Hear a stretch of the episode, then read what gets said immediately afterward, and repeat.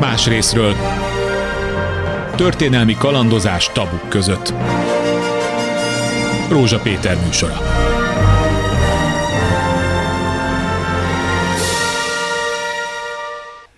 Jó napot kívánok! Milyen rendszerben élünk? Olyan sokan próbálták megfogalmazni az elmúlt 4, 5, 6, 7, akár 8 évben a magyar értelmiségi soraiból, hogy hogyan kell definiálni azt a rendszert, amit Orbán kiépített, de ma és az utóbbi időben sokkal nagyobb kérdés és fontosabb kérdés vált az, hogy akár milyen ez a rendszer, hogyan lehetne ebből egyszer kimászni, vagy ha ennek vége lesz, mi marad hátra, és abból vajon mi nőhet neki.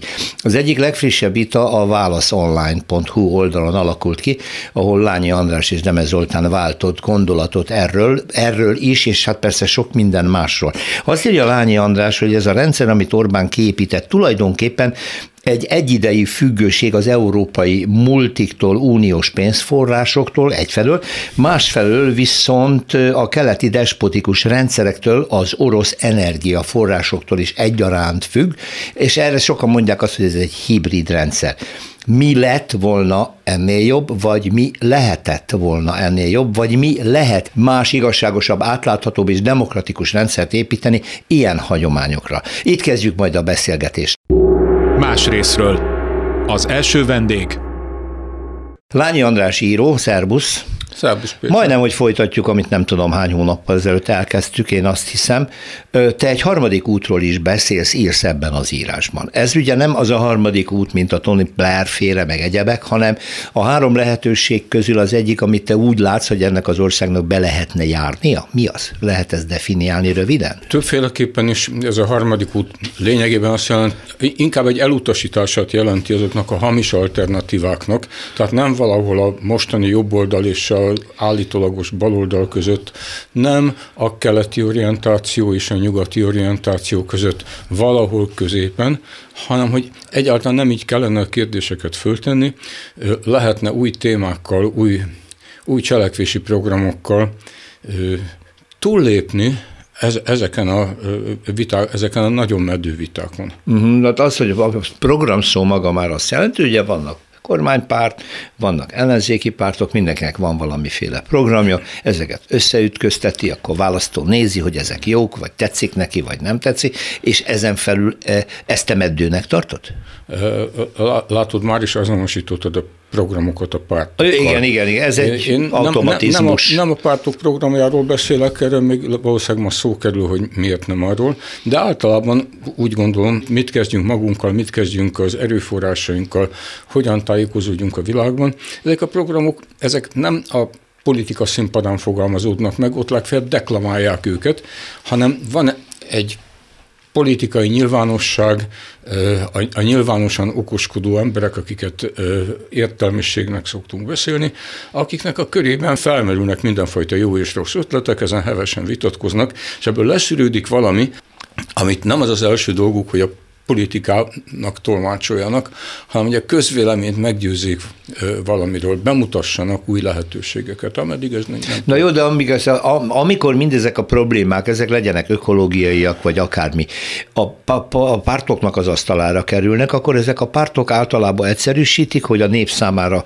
a saját akaratukat, szándékukat megfelelő, és fekete-fehérre lefordítják a dolgot. Helyes. Van ellenség, és vagyunk mi, hogy aktuális szembeállítást mondjam ami a Fidesz alapvető kommunikációja a politikában, és akkor ezzel a tömegek mind meg is elégszenek. Akinek a fekete tetszik, az feketén látja, aki fehér, az fehéren látja, aztán jól össze lehet veszni, és nem történik semmi. Igen. Ebből csak az a baj, ez egy nagyon formális okoskodás. Valójában én azt állítom, hogy Magyarországon a rendszerváltozás óta nem történt valamilyen végzetes fordulat, ami egy jól indult történetet egy ilyen szörnyű véghez közelíti, hanem a NER uralkodása alatt csupán kiteljesedtek és következetesebben valósultak meg azok az eleve létező tendenciák, amelyek az 1989 utáni magyarországi politikai berendezkedés jellemzik. Elsősorban az, hogy az egész történet az elitcsoportok között zajlik, és a közvéleménynek ebben meglehetősen kevés szerepe volt maga, tehát a rendszerváltozás rendszerét az ország nem érezte a sajátjának, nézte tovább a tévéműsorokat, drukolt az egyiknek, drukolt a másiknak, elégedetlen, kikérte magának azt a sajnálatos tényt, hogy a rendszerváltozás után ugye az ország sorsa nem ment jobban, bizonyos okokból, amik az előző rendszerre vezethetők vissza, rosszabbul ment egy darabig, ezt kikérte magának a jobboldali kormányon, kikérte magának a baloldali kormányon, mint egy, egy, egy néző, aki követeli, hogy szórakoztassák, de felelősséget nem érzett ezért rendszerért, és igaza volt, nem érezte a magáénak. Ez az első ember is döntő változás, nem most szűnt, nem most rekesztette ki a népet a NER a politikából, a tömeges agymosással, választási törvényel. De a maga tömeg kirekesztődött. Tehát so... elitek rendszerváltása zajlott, ezt Igen. sokszor definiálták. Persze, Csak persze. tudod, arra gondolok, András, hogy ezek a volt szovjet tömbbe tartozó országok valamilyen módon a határokat nem ismerő titkos mémek hatására, vagy nem tudom miért, de azonos utat jár. Minden ország megjárta a maga szélső jobb oldalát, Mecsiártól Babison keresztül Kaczynszkiig, a románoknál szintén, most Magyarországon is. Vergődnek ebben a jobbról balra, aztán már a jobb meg a bal el is veszíti a jelentőségét, és szép lassan az erő-hatalmi viszonyok szerint lehet definiálni, hogy melyik markánsabb és melyik agresszívebb hatalom, melyik akar jobban kiterjeszkedni, melyik kevésbé, Minőségi Igen. változás Miért? nincs. Miért? Mert ezekben az országban nem volt polgárosodás, nem voltak demokratikus hagyományok, nagyon szegényesek voltak a demokratikus hagyományok. De hát a lengyeleknél ott volt 80 óta a szolidaritás, mint az európai forradalmi változások egyik legnagyszerűbbje és még sincs. Micsoda hagyat? Milliók, tíz millió ember tartozott a szolidaritás mozgalomba. Hát mi ez, ha nem egy szocializációs része annak a fejlődésnek, hogy akkor szabadságot akarunk, demokráciát akarunk. Elég volt a diktatúrában, és tessék, itt van Kacsiszki. Azért a lengyel politikai helyzet valószínűleg több fokkal kedvezőbb a magyarnál. Tehát vannak közös vonásai ennek a polgárosodás nélkül a kommunizmus, tehát önkényuralmi rendszerek áldozatául esett rendszereknek, vannak közös vonásai, igen. Ezen belül a magyarnak az a sajátossága, hogy mi nem csak azt tanultak, tehát nem csak hozzászoktattak bennünket a hazugsághoz és egy szegényes berendezkedéshez, hanem a kádárrendszerben még azt is megtanultuk, hogy azért ezen belül, hogyha nem nagyon ugrálunk, akkor megtaláljuk a magunk számítását egyénileg és a kollektív tiltakozásnak nincs értelme, nincs lehetőség. Azt nagyon Ez meg... most is így van, csak egy szűkebb kör találja meg a számítását, Na. és egy jelentős tömeg ki van rekesztve, mert a NER nagyon ügyesen kettéosztotta a magyar társadalmat. A kádári hagyomány él tovább a NER elitjében és a NER által kedvezményes helyzetbe hozott társadalmi csoportokban, a többiek meg nem számítanak. A többiek pedig nem látnak alternatívát maga, maguk Igen. előtt, mert ö, rendszerint azt magyarázzák nekik a politikai nyilvánosság színpadon az ellenzékiek, hogy van egy másik oldal, ezen a másik oldalon lényegében azokat találja, akik a Kádár rendszerről a békésen átmentett rendszerváltozás rendszerének a haszonélvezői voltak, ezekből köszöni szépen nem kér, hiszen a, ma is az ellenzék vezető ereje, a, a Gyurcsány házas pár, akik ennek a folytonosságnak a megtestesítői az apró villában, és akkor azt mondja, hogy köszi, ezt már próbáltuk uh-huh. szocialista akkor formában. Már jobb ez. Próbáltuk kapitalista formában. Nem biztos, hogy ez a jobb, de akkor minek ugráljak? Uh-huh. Tehát ezt eldöntött, ez nagyon reális. Ha ez. az urak eldöntötték a fejük fölött, és most ez van, akkor most ez van, ezt ugyanúgy ki tudjuk szolgálni. Itt is megtaláljuk a számításunkat, hiszen csak szépen be kell állni a sorba. Hazudni megtanultunk, az, hogy szegényebbek vagyunk, mint, már, mint bárki Európában, ezt megszoktuk, meg bebeszélik nekünk, hogy a másik magyar mennyivel jobban él, mint mi, ez tény, akkor biztos mi vagyunk a hülyék, csak nem ügyeskedünk eléggé, hiszen állandóan azt látjuk, hogy nagyon sok hirtelen, nagyon meggazdagodott, vagy hirtelen nagyon kicsit meggazdagodott embert látunk magunk előtt, akkor fiacskám, ne politizáljál, hanem ügyeskedjél, hogy te is jól járjál. Nem lehet, hogy arról van szó, hogy hat ránk magyarokra Trianon után meg még inkább, de már takán a kiegyezéstől követően, hogy nem vagyunk domináns nép Európában abból a szempontból, hogy fejlődési irányokat határozzunk, meg kitaláljunk, példát mutassunk, kardoskodjunk olyan nemes célok érdekében, hogy, hogy például kevesebb energiát fogyasszunk el, és vigyázzunk a környezetünkre. Nem számít, hogy mit csinál Magyarország. Túl pici gazdaságilag és, és politikai hatását tekintve is ahhoz, hogy átérezzük a nagy ügyeket, szeretünk a mi kis praktikus ügyeinkbe beleragadni. Nem. E, a széles európai közmegegyezés szerint Magyarország 1956-ban például példát mutatott a világnak, és, és rengetegen hivatkoztak a magyar példára nyugaton, és hangosan nem hivatkoztak, de rengetegen gondoltak tisztelettel ránk. Nem vélet, ennek az 956-os erkölcsi... Ezt a lengyelek is elmondhatják. A reputációnak magukról. el is mondják magukról, el is mondják. Nagyjából ugyanott tartanak. Vagy de, majdnem. Ez a mániát, hogy a lengyelek ugyanott tartanak, ahol mi, sok szempontból nem, nem ugyanott Sok tartanak. szempontból nem erősebb amerikai kapcsolataik vannak, erős orosz ellenesség történelmi hagyományait tekintve. Nagyon keményen, erősebb az ellenzék, és, és sokkal, sokkal gyakorlatiasabb politikát folytat, sőt esélyes is a hamarosan következő választásokon, hát és az egy érdekes fordulat lehet, de ők is ugyanabban totyognak, van új cél, van új, vergődnek az új kapitalizmus és a régi de, despotikus vezetés között? Maradjunk a magyar helyzetnél. Jó, maradjunk a, a, a, lehetséges. ismerem, mint a lengyelt. Más részről. A második vendég Nemes Zoltán publicista, akinek a válaszából egy érdekes gondolatot fog kiemelni, hogy lehetséges-e visszatérni a liberális demokráciához, vagy az előző beszélgetés részt, amit Lányi Andrással folytattam, az bizonyítja, hogy valami egész másban kéne végre gondolkodnunk, mint amiben eddig az én publicisztikám az ugye arról szólt, hogy az volt egy központi gondolat benne, hogy három lehetséges utat vagy forgatókönyvet Igen. vázoltam föl. Az egyik az az, hogy visszatérünk a liberális demokráciához, a másik az az, hogy marad ez a rendszer, legfeljebb változó kulisszákkal, a harmadik meg, hogy egy olyanba keveredünk bele, ami, amilyenből lehet egy jó párat látni Kelet-Közép-Európában, ahol több oligarha csoport van, és ők egymással tusakodva valamilyen módon birtokolják a hatalmat, az egyik zsebébe az ügyészség, a másikébe az alkotmánybíróság, és akkor így ezzel el Magyarul, hogy a kialakult oligarha rendszerek, amelyek ugye a politikai hatalommat átváltották gazdasági hatalomra, ezek meg is határozzák a társadalmi és, és, és állami működést a továbbiakban. Hát erre lehet látni példát, mondjuk ö, Ukrajnában, legalábbis a háború előtti Ukrajnában, ugye Igen. volt ilyen rendszer, hogy több oligarcha csoport küzdött egymással, részben ez történik Romániában, Moldovában is részben ez történik, tehát erre lehet látni példákat, ez egy út ugye, vagy, vagy az egyik lehetségesnek látszó út. Na most és természetesen ugye a kívánatos a három közül az én szerintem legalábbis a liberális demokrácia lenne. Van annak még esélye, hogy a liberális demokrácia legalábbis a mi értelmezésünkben, ahogy mi rendszerváltó értelmiségek gondolkodtunk, megvalósuljon egy ennyire átrendeződött világban, András? Először a visszatérés szóra kérdeznék rá, mikor volt Magyarországon liberális demokrácia? Könyörgöm. Tehát visszatérni a nincs mihez hogy ez a vágyunk, hogy én, én így értettem, nyilvánvalóan. Ja, értem, hogy ez, ez három lehetséges program, mert a másik kettő realitás. Ez nekem úgy tűnt a Zulinak a felvetése, mint azok a pályázatok, ahol ki kell írni egy pályázatot, ezért meg két elfogadhatatlan ajánlatot is beszerzek, hogy végül az nyerjen, akit, akit nyerésre ki akartam hozni. Szóval szép dolog ez a liberális demokrácia, Szerintem a lehető legjobb válasz a 19. században felmerült kérdésekre, most a 21. században élünk. Mi, az, mi, mi a különbség? Hát már a görög, görögöknél abba lehetett volna hagyni, nem?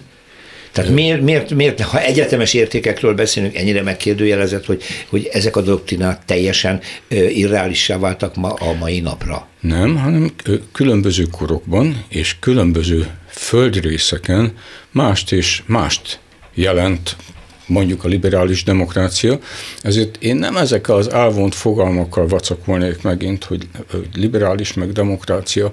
Mind a kettő mellett és, ellett, és, és ellen felhozott érvekkel tele vannak a könyvtárak, mind a kettőre ismerünk, vagy a kettő együttesére, tehát a liberális demokráciának ismerjük a pozitív többé-kevésbé sikeres példáit, és ismerjük a kudarcait. A kudarcok bennünket sajnos ez közelebbről érint, a kudarcok arról győznek meg, hogy ez nem valamilyen elvont a hatalomgyakorlásnak vagy a tulajdonmegosztásnak valamilyen elvont formája, hogy legyen piac, ne legyen piac, legyen parlamenti demokrácia, nem inkább közvetlen demokrácia legyen.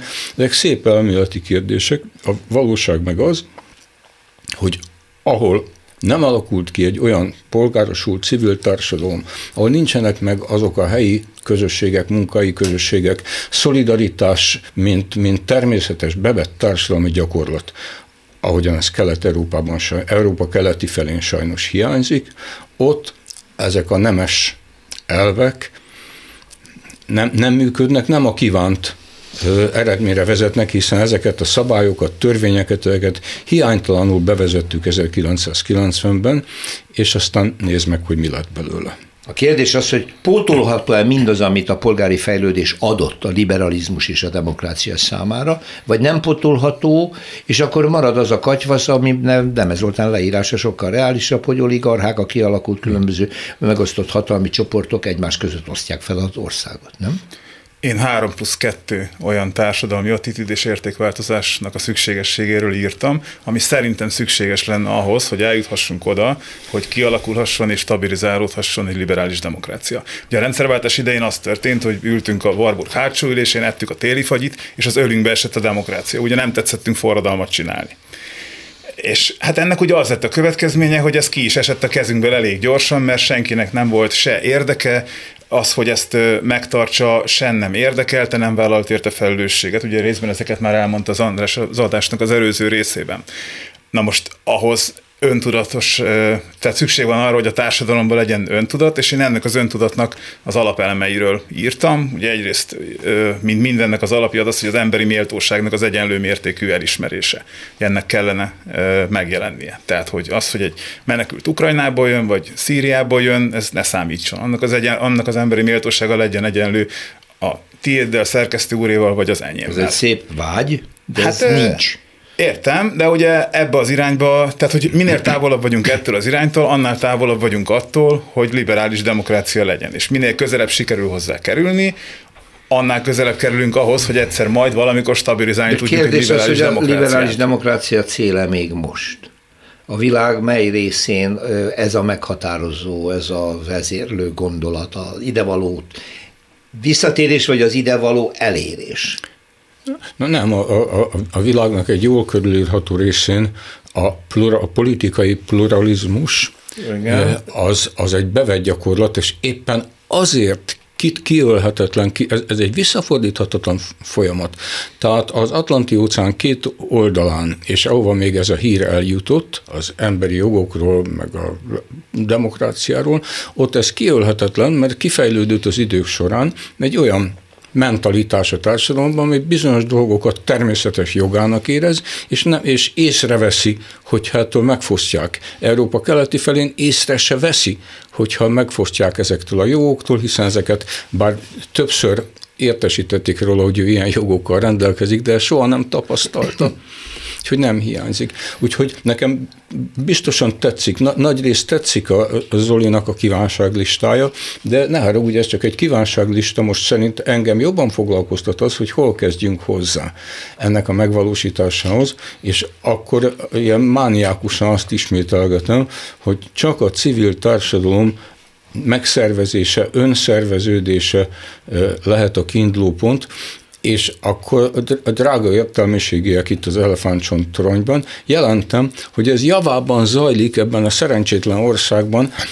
Most éppen egy évek óta tartó tiltakozási folyamat, a iskola rendszer képtelen züllése által kiváltott tiltakozási folyamat radikalizálódik, és azt látjuk, hogy a legengedelmesebb, a legkevésbé ellenálló, szükségképpen rendpárti társadalmi csoport, ugye a tanár mindig rendpárti, mert neki rendet kell tartani az osztályban. Tehát ez a szerény, alulfizetett, megalázott, kontraszelektált, és ráadásul rendpárti tanártársadalom az, ami már fölemeli a fejét, mert olyan meg, megalázó kétségbejtő helyzetbe jutott, amikor nem tehetett mást, és ez még nem meglepő, ez meg szokott történni, akinek a lábára lépnek, az felszisszen. De most az a szokatlan dolog történt, hogy a gyerekek akik általában nem rajonganak a tanáraikért, de főleg az iskoláért nem rajonganak, hogy diákmozgalmak indultak a tanárok védelmében. Az történt, hogy voltak szülőcsoportok, akik azt mondták, hogy ki akarjátok rúgni a tanárunkat, nem engedjük, összedobjuk a fizetését, és akkor is ő fog tanítani, mert azt akarjuk, hogy jó tanárok tanítsák a gyerekeinket. Mi ez, ha nem egy civil mozgalom? Hol a picsában van az értelmiségi szolidaritás? Ö, Nemes Zoltán ír erről, és azt mondja, azt írja, de ne én ismételjem, hogy az értelmiség közeg szempontjából vannak biztató fejlemények, ugyanezt, mint amit Lányi András mondott, te is úgy látod, hogy lassan-lassan azok az emberek, akik eddig csak elviselték, ma inkább alakítani akarják a közéletet? Hát van egy része az embereknek, aki ma már mondjuk sokkal okosabb, mint 2010-ben volt. Tehát a 2010-es évek elején, ugye, amikor ez a rendszer elindult, akkor sokkal kevésbé voltak tudatosak az emberek, úgy általánosságban véve is, azzal kapcsolatban, hogy mi ennek a rendszernek a természete, hogyan épül ez föl, mi okozza a problémát az én visszaemlékezésem szerint mondjuk 8 évvel ezelőtt arról, hogy a szolidaritás milyen fontos lenne, arról kevés szó esett. Ma már azért esik róla szó. Gyakorlatban sajnos még kevésbé látjuk megvalósulni, egyelőre nem topzódnak az ételfutárok a tanártüntetéseken, meg az orvosok se, csak a sajátjukon, de már ugye akkor legalább ott tartunk, hogy akkor beszélünk erről. Tehát én ebből a szempontból inkább vagyok optimista, mint pessimista. Uh-huh. De ez még mindig csak protest. Ez még mindig csak válasz ennek a rendszernek az arroganciájára, a diktatórikus politikájára, de nem körvonalazódik egy olyan kép, hogy milyen lenne ennek a rendszernek a út végén milyen társadalmat akarunk, hol szeretnénk élni, milyenben, mennyire akarunk önrendelkező társadalmat, ahol ne felülről mondják meg, hogy mit csináljon az iskola igazgató, stb. Tehát ez még nem látszik. Péter, de hogy nem, hogy ne akarnánk, nem, nem, nem ez a probléma, hogy az elvi célokban ne értenénk egyet, az oda vezető úton viszont már félúton úgy összeveszünk, hogy többé szó se, szóba se állunk egymással. Akkor mondjuk előszintén, hogy mi történt 2010 után, miért volt olyan nagy kus az országban. Azért, mert az értelmiség egyik fele odáig falazott annak a rendszernek, amely addigra végképp összeomlott, és ezért közben kiábrándult belőle, nagyon jól tudom, és ezért duzzogva, de hát behúzta fülét farkát, hiszen az, amit ők odáig védtek, az védhetetlennek bizonyult, ez legkésőbb 2006-ban ugye kiderült. Az értelmiség másik fele pedig azt mondta, hogy hát nem tudom, mi lesz ebből, esetleg nem voltak tele illúziókkal, hogy az Orbán és a Fidesz megváltja az országot és megoldja a problémáinkat, de hogy annál csak jobb lehet, ami odáig volt, ezt egy darabig komolyan hitték. És most Tehát, mit hisznek? Tessék? És most mit hisznek? Az egy másik kérdés. Mert hogy ha ez egyszer így volt, akkor, akkor valószínűleg ma is úgy gondolják, hogy azt ne. Nem miután e, ez a két, tehát az, nem mint az értelmiség ilyen egyszerűen két táborba volna sorolható, de most engedjétek meg nekem ezt a leegyszerűsítést. Tehát miután történt, ami történt, ma azt tapasztalom, erre ez a válasz online vita egy újabb tanulság volt, hogy a úgynevezett jobb és baloldaliszva az akármilyen e, de nem akármilyen magyar értelmiség, versenyt magyarázza azt, hogy miért nem lehet semmit tenni azt, hogy miért legyőzhetetlen az Orbán rendszer, miért javíthatatlan a nép, meg vannak sértődve a népre, meg vannak sértődve a rendszere, csak az nem jut eszébe a nyilvánosan okoskodó drága kollégáimnak, hogy esetleg a hibát azt saját magukban, vagyis az értelmiségben is meg kellene találni. Csak ez az értelmiség nagyon sokféle. Tehát mi, miközben mindketten írtok arról, hogy vannak biztató mozgások a pedagógusok és egyéb szakmák körében, Vásárhelyi Mária arról ír nagyon erős publicisztikát, hogy mekkora felelőssége van a vezető értelmiségnek abban, hogy ez a rendszer így be tudott épülni. Mekkora felelőssége van az egyetemi vezetőknek abban, hogy mit csinált a felsőoktatással ez a rendszer. Hol állt ellen annak a magánosításnak nevezett ocsmányságnak, amit a magyar felsőoktatással csináltak. Hol állt ellen bármely szakma, amikor kihúzták a kutatóintézetet alóluk, kihúzták az önrendelkezési lehetőséget, amikor kamarát vagy felszámoltak, vagy a kamarát semmisítették. Ki szólt ez ellen, ki mondta azt, hogy na akkor most elég, most leállunk. Hol van egy taxis blokkád, amikor azt mondták az emberek 1990-ben, hogy na most elég ebből a hazudozásból, és 18 kamion megbénította Magyarország közlekedését, és részben térdre kényszerített egy kormányt. Hol van ilyen aktivitás? És ilyen szándék? Mert ezek a viták, ezek nagyon jó, mi is itt ülünk, és nagyon jól elvitázunk, aztán akció semmi, egyéb mozgósítás semmi, szolidaritás semmi. Én azt gondolom, hogy ezeket a vitákat már nem itt ebbe a stúdióba vívják. Aha. Tehát vannak Hol? olyanok, hát például vannak olyan YouTube csatornák, meg vannak olyan független véleményformálók, akik sok százezernyi emberhez szólnak naponta. Nem szokták őket értelmiségének tekinteni, ugye gyakran nem is olyan módon nyilvánulnak meg, ahogy a klasszikus értelemben egy 80-as, 90-es években megnyilvánult egy értelmiségi, vagy ahogyan most mit tesszük ebbe a stúdióba, de közéletről beszélnek naponta százezer emberhez, vagy akár még többhöz, és hatnak. De ezek, ezek partalanok, ezek a dolgok és intézmény nélküliek, hát ez vélemény szabadságnak tekinthető a digitális fórumokon, ami nagyon jó, de ezek nem kanonizálódnak. Itt van egy csomó illúzió sajnos a, a milyen a szociális médiával kapcsolatban, amire én a cikkemben utaltam is arra, hogy nem terminálókat kéne összekötni, hanem embereket. Szóval bármennyire gazdag, tartalomban gazdag és szaftos ez a, és demokratikus a, valamilyen értelemben ez a párbeszéd, valójában két nagy baj van vele. Az egyik az, mind a kettő abból adódik, hogy egy kezelhetetlen, áttekinthetetlen információ tömeg zúdul az emberekre, akiknek továbbra is csak egy pár órájuk van naponta arra, hogy ebbe esetleg bekapcsolódjanak, ezért önvédelemből már mindenki kiszűri a számára fontos csatornákat, és mindenki a maga, hát egy közismert a buborék jelenség, ez ugye ma, ma már tankönyvi téma, tehát a végül mindenki ugyanazokat a véleményeket hallgatja, amelyek állandóan őt magát igazolják. Hogyha egyszer belehallgatsz, belenézel, én úgy évente egyszer szoktam, azokba a kommentekbe, amik mondjuk egy-egy megnyilatkozásunkat kísérik, és a, a, a legkisebb a szennynek és a gyalázkodásnak az áradata, de hogy milyen magabiztosan ö, ismételgetnek, szajkóznak olyan érveket, amelyeknek rögtön tudom, hogy milyen kommunikációs központokból érkeznek az információk. Valaki azt mondta, egy médiatudós, hogy az egész szociális médiában nem történik más, mint egy önkéntes ilyen társadalmi munkában újra feldolgozzuk azokat az érveket és híreket, amelyeket továbbra is a nagy politikai vagy üzleti alapon működő hírközpontok, információs központok sugároznak. Zoli, ez szerinted? Hát én szerintem ez nem így van. Tehát nem az a lényeg, hogy a komment szekcióban mit mondanak, mert a komment szekcióban ott mondanak prücsköt, bogarat mindenféle felelősség nélkül. Annak különösebb jelentősége nincs hanem inkább ugye annak van talán jelentősége, hogy ki az, aki rendszeresen emberek százezreit képes megszólítani visszatérő módon. Tehát, hogy meghallgatják egyszer, aztán megint visszamennek hozzá, megint meghallgatják, és így tovább. És én, én igazából tehát ebből a szempontból tartom ezt lényegesnek, hogy az inkább véleményformáló, aki meg tud szólítani mondjuk százezer embert, mint az, akinek van nem tudom én milyen magas végzettsége, gyakran látogatja az operát, és értelmiségének gondolja magát. Persze. Ezzel együtt ugye annak is van jelentősége, hogy mondjuk valaki, nem tudom, megír egy ilyen cikket, amit mi megírunk, én is tudok olyanról konkrétan, aki egyébként nagyon sok emberhez szól, és olvassa, amit én írok.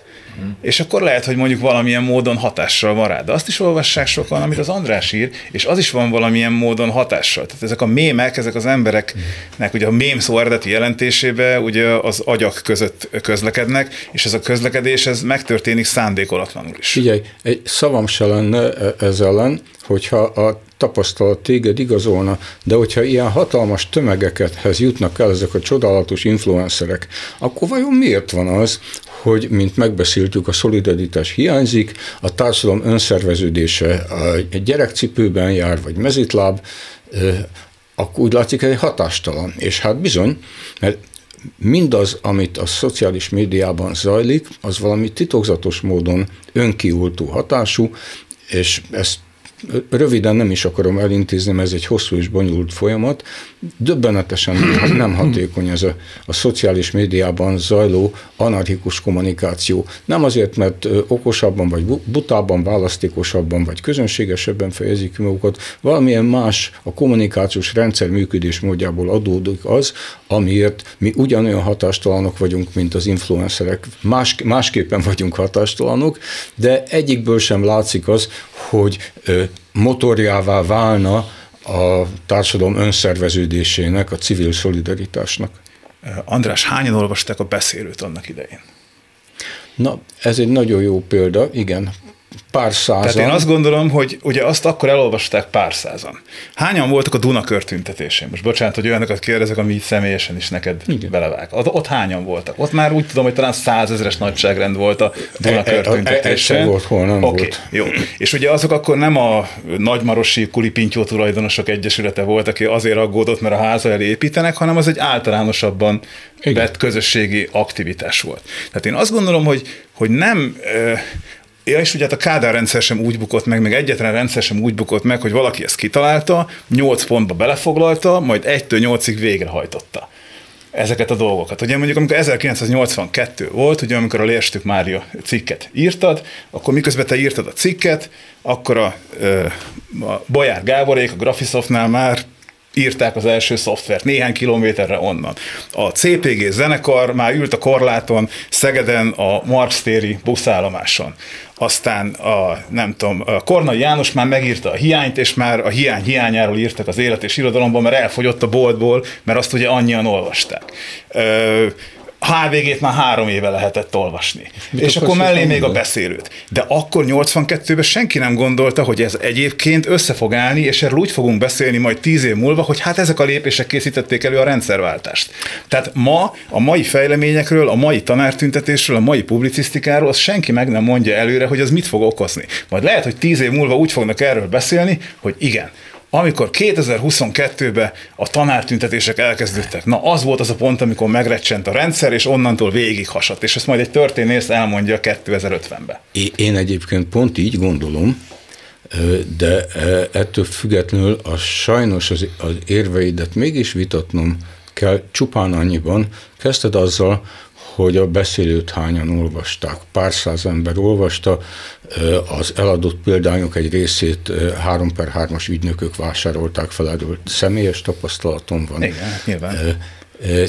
És elterjedt az, az, az akkori értelmiségnek egy meglepően nagy részében olvasták a beszélőt, vagy legalább hallottak arról, általában nem olvasták, hallottak azok, azok a gondolatok, amelyek ott kis példányszámban elindultak, azok valamilyen titokzatos módon azoknak híre ment, vagy hogy a lakistelki sátorban pár száz, száz, kétszáz ember miről vitatkozott, és egyéb ilyen dolgoknak híre ment, még az esti TV vitaműsorokban elhangzó gondolatokat sem, csak azok, akik hallgatták, hanem annak is híre ment. Én ezt nézném meg, hogy hogyan ment híre annak, amit kevés ember esetleg eredeti gondolatokat mondott, tájékozott emberek esetleg fontos dolgokat leírtak egy havi folyóiratban, amit szintén döbbenetesen kis példányszámba jelent meg, de legalább voltak még havi folyóiratok. Ezeknek volt mindegyiknek egy saját ilyen tovább sugárzó személyes hatása.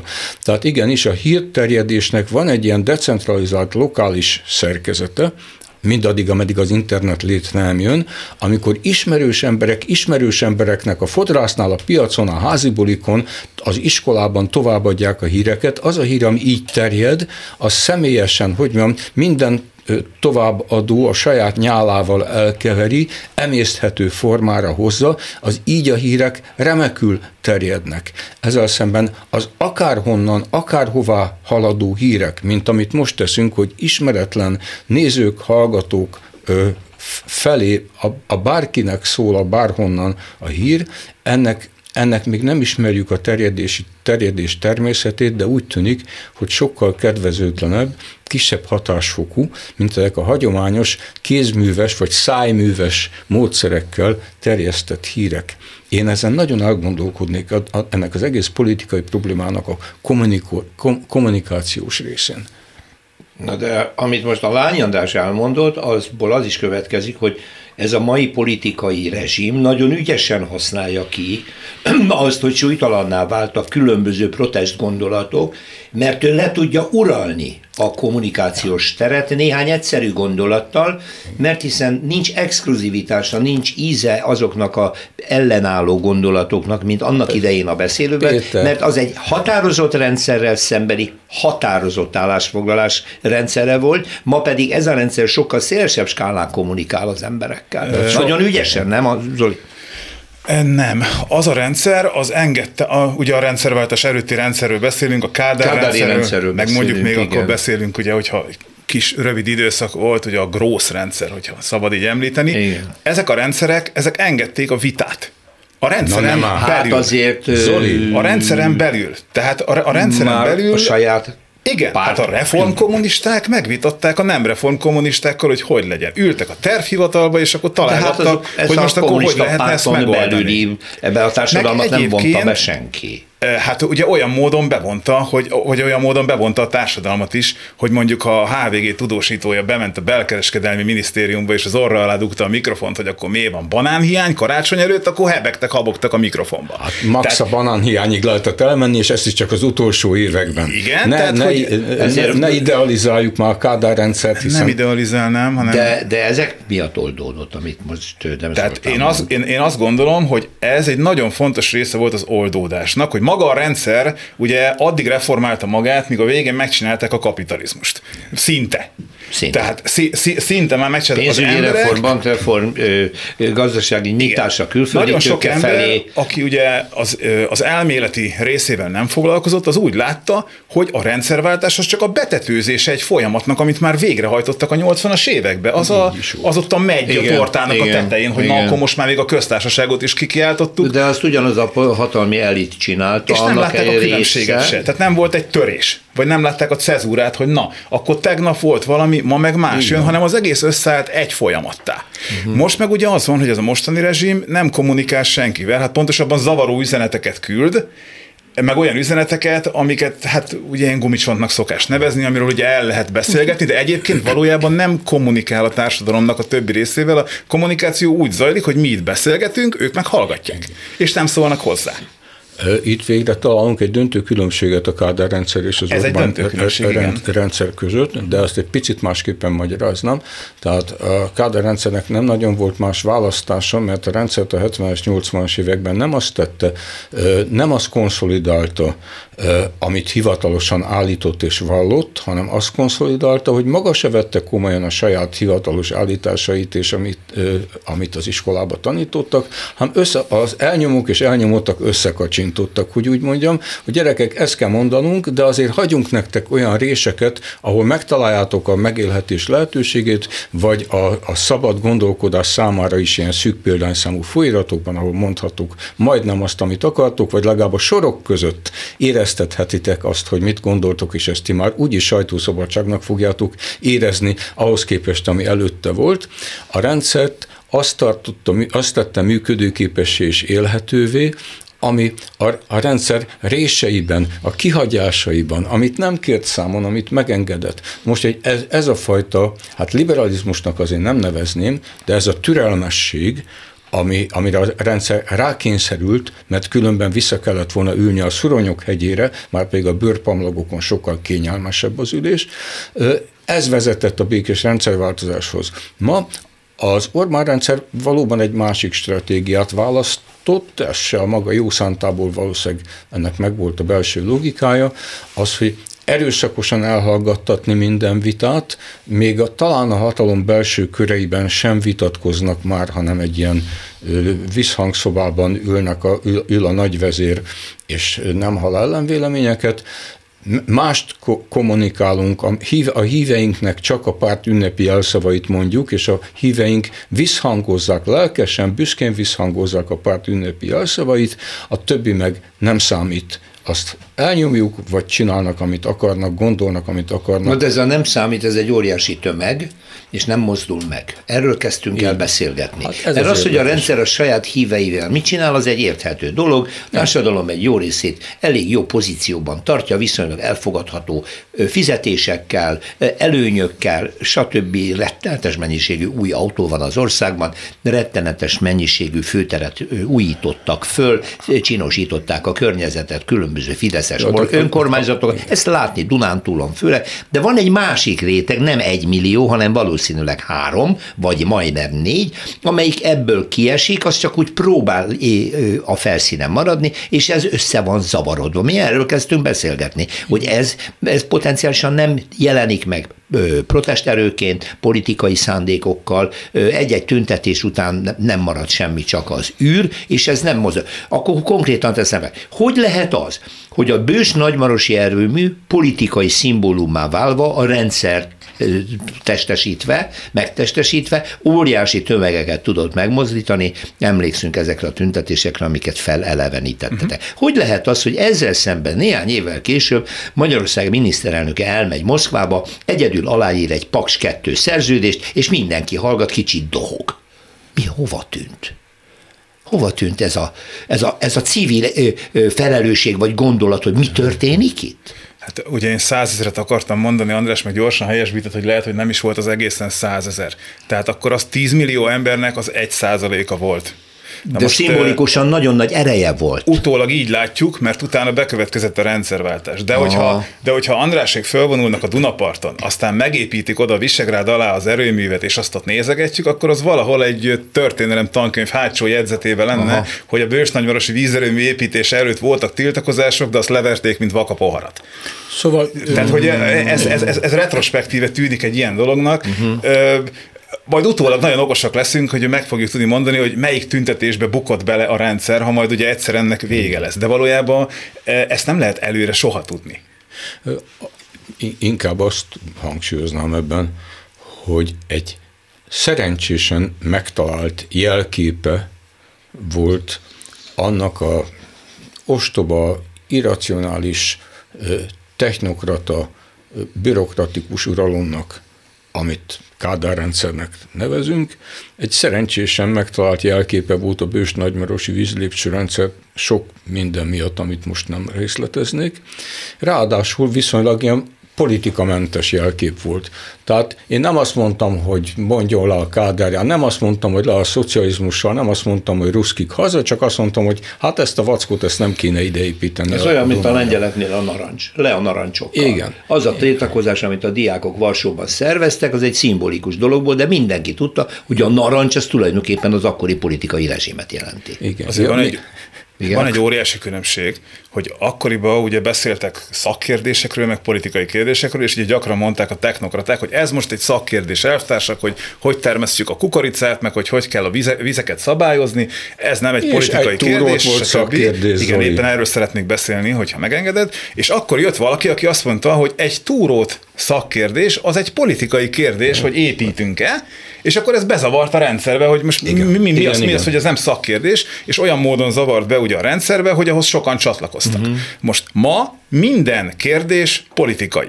A legegyszerűbb, nincsenek szakmai kérdések, csak politikai kérdések vannak. Bárki, bármilyen módon, bármiben emeli fel a hangját, az egy politikai kiállás. Egy tanár nem tud semlegesen... Elejön a gyurcsány, meg soros bárki mond valamit, Tehát, bírálja a közigazgatási rendszer, bírálja a közoktatási rendszer, bírálja a tankönyveket, akkor jön a soros gyurcsány, kész. És ettől, hát, ettől beemeli a politikai viták körébe a szakmai vita helyet.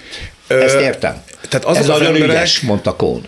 Hát azok az emberek, ugye, aki valami ellen tiltakozik, ő a tiltakozásával az első pillanattól bekerül egy politikai térbe, és ő ezzel valahova besorolódik. Ő nem akar sehova besorolódni, de besorolódik. Besorolják. Mert ugye, hát nem besorolják, hanem ugye, hát hanem ugye úgy, vagy olyan módon a, mm, kommunikál a másik oldal, hogy feltétlenül mindenkit, aki nem azt mondja, amit ő mond, azt ugye ő átsorol Igen. a másik oldalra. Igen. Egyébként ez egy nap múlva megváltozhat, mert egy nap múlva hogyha az a tanár, aki tegnap mondjuk, vagy tegnap előtt a tüntetésen volt, de ő majd elmegy, nem tudom, a pápa látogatásra, akkor ő lesz a mi igaz hitű barátunk, és ez ugyanaz az ember. Tehát Látjuk. ezek a pozíciók, ezek itt ugye nem igen. A szavak is megfordulnak, ebből, igen. Ebb, ebb, ebből, ebből a szempontból, ezek itt nem, nem véglegesek, ez, ez, ez pusztán csak arra jó, hogy az embereket elbátortalanítsa attól, hogy bármilyen módon részt vegyenek a közéletben. De ebből olyan nagyon sokat nem kéne törődni, hiszen most azokról az emberekről beszélünk, akik nem adnak hitelt ennek a hivatalos propagandának, hanem vagy hallgatnak, vagy ellenzik. Ők miért nem szolidárisak, ők miért nem szervezkednek? Bős Nagymaros példáját megragadom. Fogy a víz, romlik a minősége, a levegő tragikus fogy az energiánk, a beszerezhető és a saját magunk által előállítható energia. Egyre nagyobb környezeti terhelésben élünk, egyre nehezebben. Az akkumulátorgyár építési program, mintha megmozdított volna valamit legalábbis az érintett lakosság körében érlelődik valami, hogy egy az ember nembelisége is végre színre lép, és azt mondja, hogy nem csak az én legszűkebb kis érdekem, hogy van-e jó állásom, elfogadható-e még a fizetésem, meg egyébként is Gyurcsány helyett jobb ez az Orbán, hanem egy magasabb rendű cél érdekében azt mondják az emberek, hogy hoppá, valamit tennünk kéne. Van ennek esélye szerintetek? Okvetlenül van szerintem, mert egyre látványosabbak, egyre közvetlenebbül érzékelhetőek olyan problémák, amelyeket egyúttal ilyen hosszú távú problémának is nevezhetünk. És egyre könnyebb összekapcsolni a tapasztalatot avval a magyarázattal, hogy bizony Magyarország egy gazdaságilag fenntarthatatlan, végzetesen fenntarthatatlan pályára terelte a kormány a gazdaságpolitikát. Hogy hát bizony... Hát ezt, ezt tömegek nem tapasztalják, mert viszonylagos jólét. Ha, igen, ha, ha, e, e, nagyon viszonylagos ez a jólét, körülbelül nálunk a legrosszabbak a fizetések Európában. De az emberek nem az európaihoz mérik, hanem a tíz évvel ezelőttihez. Igen. De most, most inkább arról beszélek, hogy azt már nem olyan nehéz megérteni, hogyha az egész ország sikere azon múlik, gazdasági sikere azon múlik, hogy mi egy nagyon kis hozzáadott értékű ipart, a lehető legkisebb hozzáadott értékű mezőgazdasági stratégiát, a lehető legkockázatosabb, sérülékenyebb energiapolitikai stratégiát alkalmazzuk, akkor, hogy ez nem holnap után a távoli évőben, hanem holnap legkésőbb holnap nagyon katasztrofális következményekhez vezet. Ezt már nem olyan nehéz megérteni az embereknek.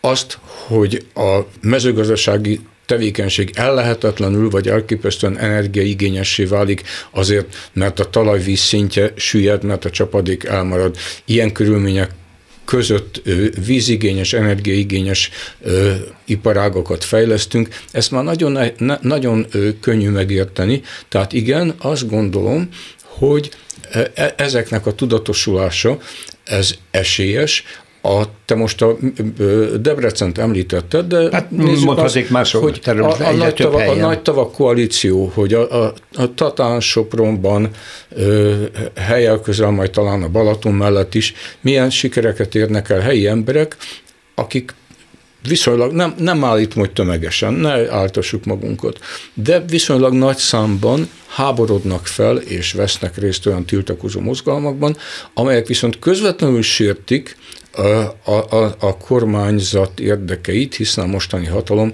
egyértelműen a rablógazdálkodáson alapul, az ország erőforrásainak a teljes kisajátítása egy szűk csoport részéről, és a lehető leggyorsabb ütemű kiaknázása ezeknek az erőforrásoknak. Az a kérdés, hogy ezek a szak, egyébként szakmai kérdések mikor válnak a tömegek számára politikai kérdésé? Hát ebben lenne valami szerepe az értelmiségnek is hogy amikor szolidaritásról beszélünk, akkor szerintem az fontos tisztázni, hogy a szolidaritás az nem önfeláldozást, hanem önérdekkövetést jelent.